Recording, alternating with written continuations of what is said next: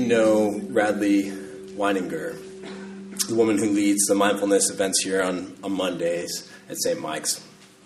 For the last 10 months, Radley has led an event at Trinity downtown every second Tuesday as a way of addressing the anxiety many of us have felt in response to the political turmoil that has seemed ever-present.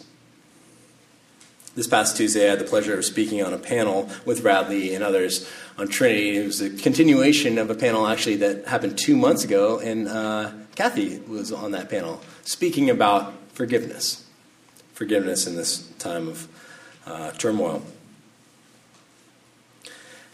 At the end of the evening, it was a Q&A forum, and the last question of the night came from an older man who asked, in these times of uncertainty and injustice, is there a limit to forgiveness? It's a great question, and a timely one. It means a lot to who and what we are as Christians in America in 2017. It's essentially the same question we get from Peter today. Peter asks, how often should I forgive? 7 times? Clearly he's like, not 7 times. That's too much. But Jesus answers, not 7 times, but I tell you, 77 times. Might sound exhausting to some of us, but it is a vision of forgiveness in abundance. In the very next breath, Jesus gives us a parable that drastically complicates this statement.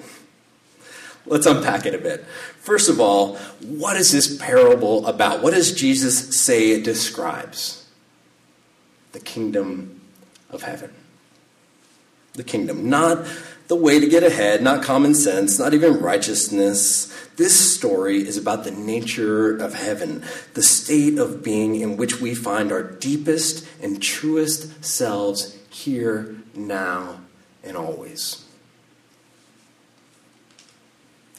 Jesus compares the kingdom of heaven to a king who is settling accounts, seeking economic justice. And he begins with his slaves. As compassionate people seeking to make a love-spreading difference in this world, it can be hard for us to hear this word, slave. It's particularly challenging to hear that word associated with the divine, with love eternal. But we know that healing requires that we bring our awareness to the history of slavery in our country, in our context, so that we may transform the present future by acknowledging our past, our economy, our culture, our stories, our struggles continue to be linked to the history of slavery. While we here in Santa Barbara might be tempted to pass the baton of culpability to others, saying that was a bunch of other folks in the South a long time ago, we must remember the glass house by the beach in which we live.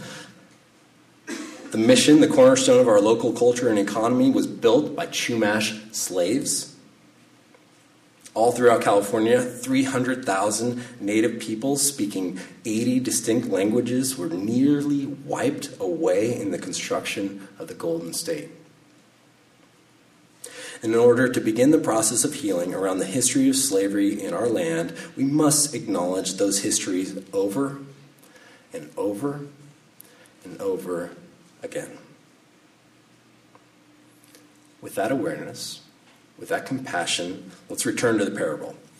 Slavery in the times of Jesus was different from the southern plantation or the missions founded by Junípero Serra. It was much more like indentured servitude than commodity possession. Slaves interacted with their masters financially. They have children, they have possessions, they borrow from their masters, and they could buy their freedom. In that context, this king is going around trying to set everyone in his purview straight, to settle tabs, to lighten their load. Very first person the king comes to is a slave who owes the king 10,000 talents. Okay, a talent, it's a unit of weight. It's a form of measuring weight. A talent of silver or maybe a talent of gold would be roughly equivalent to 16 years' wages. One talent, 16-year wages. Let's dork out on some math just for a second. Minimum wage is $7.25 an hour. Most people work about 40 hours a week. Gives us an annual salary of $15,080 times 16 per talent is $241,280 per talent.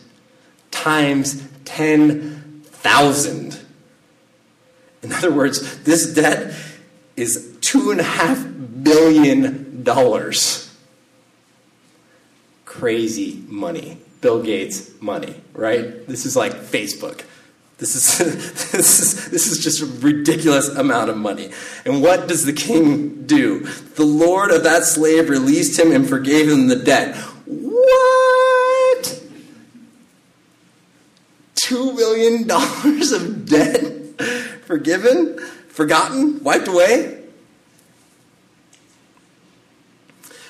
Jesus says, this is the kingdom of heaven.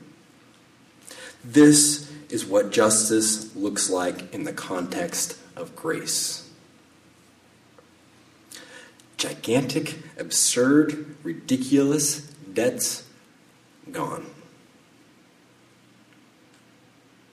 However big your debts feel with God, they are forgiven. Imagine that for a second. Student debts, mortgage, new car, car payment, insurance, health bills, every expense you've ever had in your life, gone. Pretty nice. It's pretty deep freedom. Freedom. It is amazing. It is an amazing grace.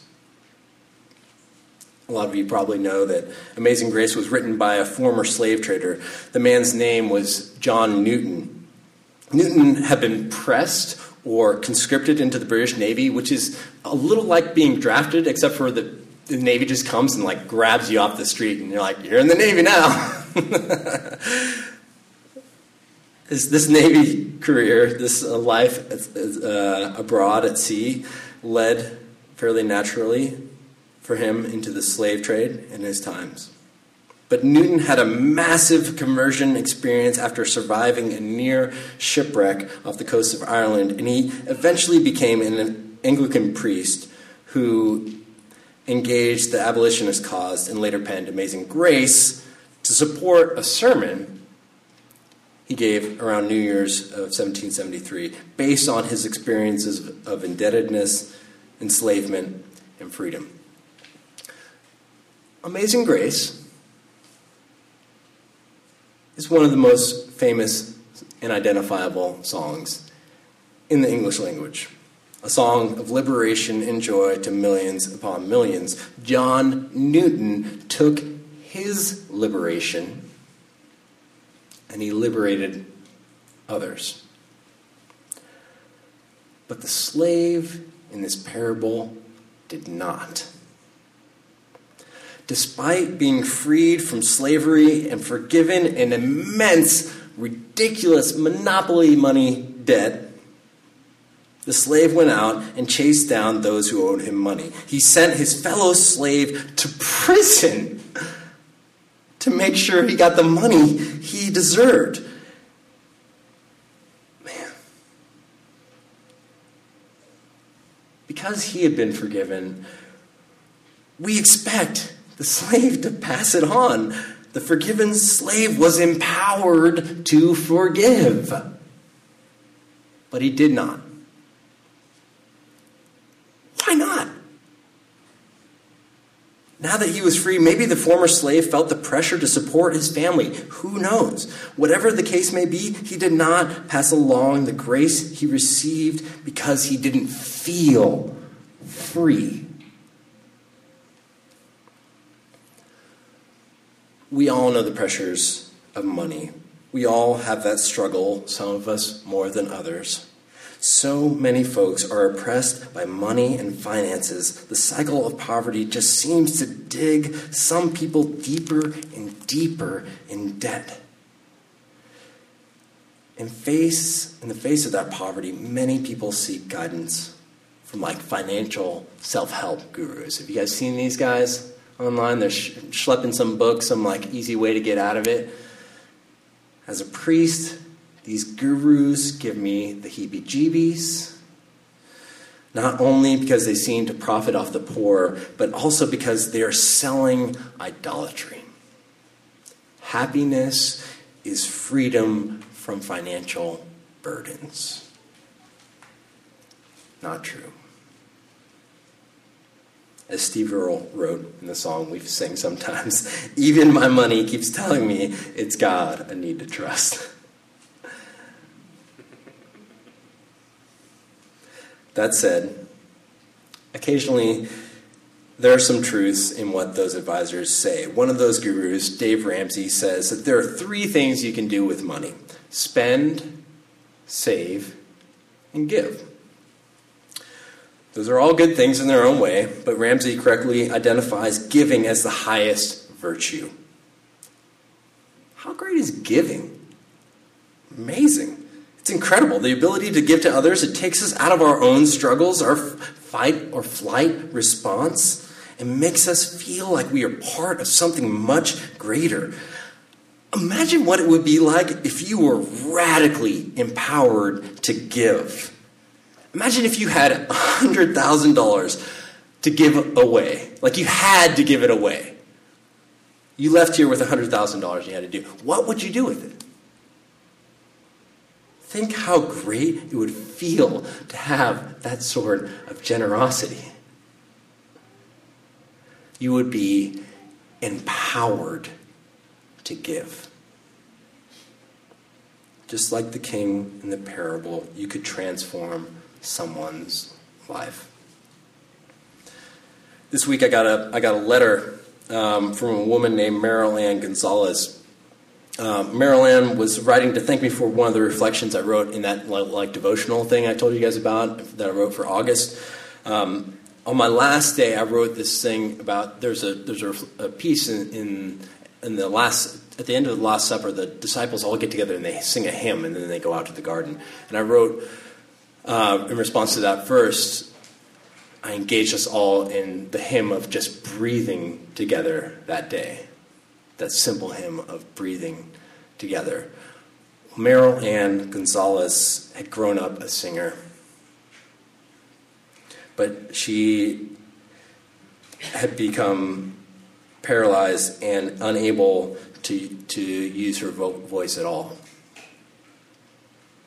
So she wrote me, thanking her for the opportunity to sing again. And she is now writing to other people who are in her condition, who are unable to sing, and inviting them to sing the song of breathing together with her. She's sending this all over the country. So she sent me one of the mock-up letters that she's sending. This little gift she received is now spreading and going out. She's giving it to others, including me. Giving money is a great thing. It's very important. As a small church, we depend on your financial generosity here. But the currency of God, the currency of the kingdom, is grace. Or as the band Wilco put it, Our love is all of God's money. You may not have $100,000 to give away, but you have something more valuable. You have the grace of God. You have your love. In a time where scarcity dominates the headlines and permeates daily life, you are empowered to give. You can give your time, your attention, your compassion, give your story, your experience, your perspective, give your skills, your talent, your gifts, give your failures, your fears, your heart, your prayers, your hope, your presence. Give what you have learned, you teachers. Give to the students coming to this campus for the first time. Give to the houseless who have called Isla Vista home for longer than I've been alive. Give to the planet that gives you life. Give until the giving reminds you how much you have been given. Because giving can transform the world and transform you.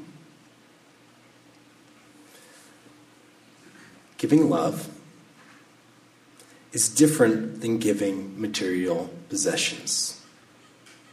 Love is not a commodity. In giving your love, you do not impoverish yourself. Quite the opposite. It is only in holding back love that we miss out. We miss the opportunity to be our full selves in neighbor and God, our full selves. But if you're feeling empty, if you've given your all and turned up empty, go back to the well. The source, that immeasurably generous ground of our being that works continually to free us all. If you're feeling empty, give that emptiness to the eternal mystery made known in the one who gave up everything, that we might know the depths of grace.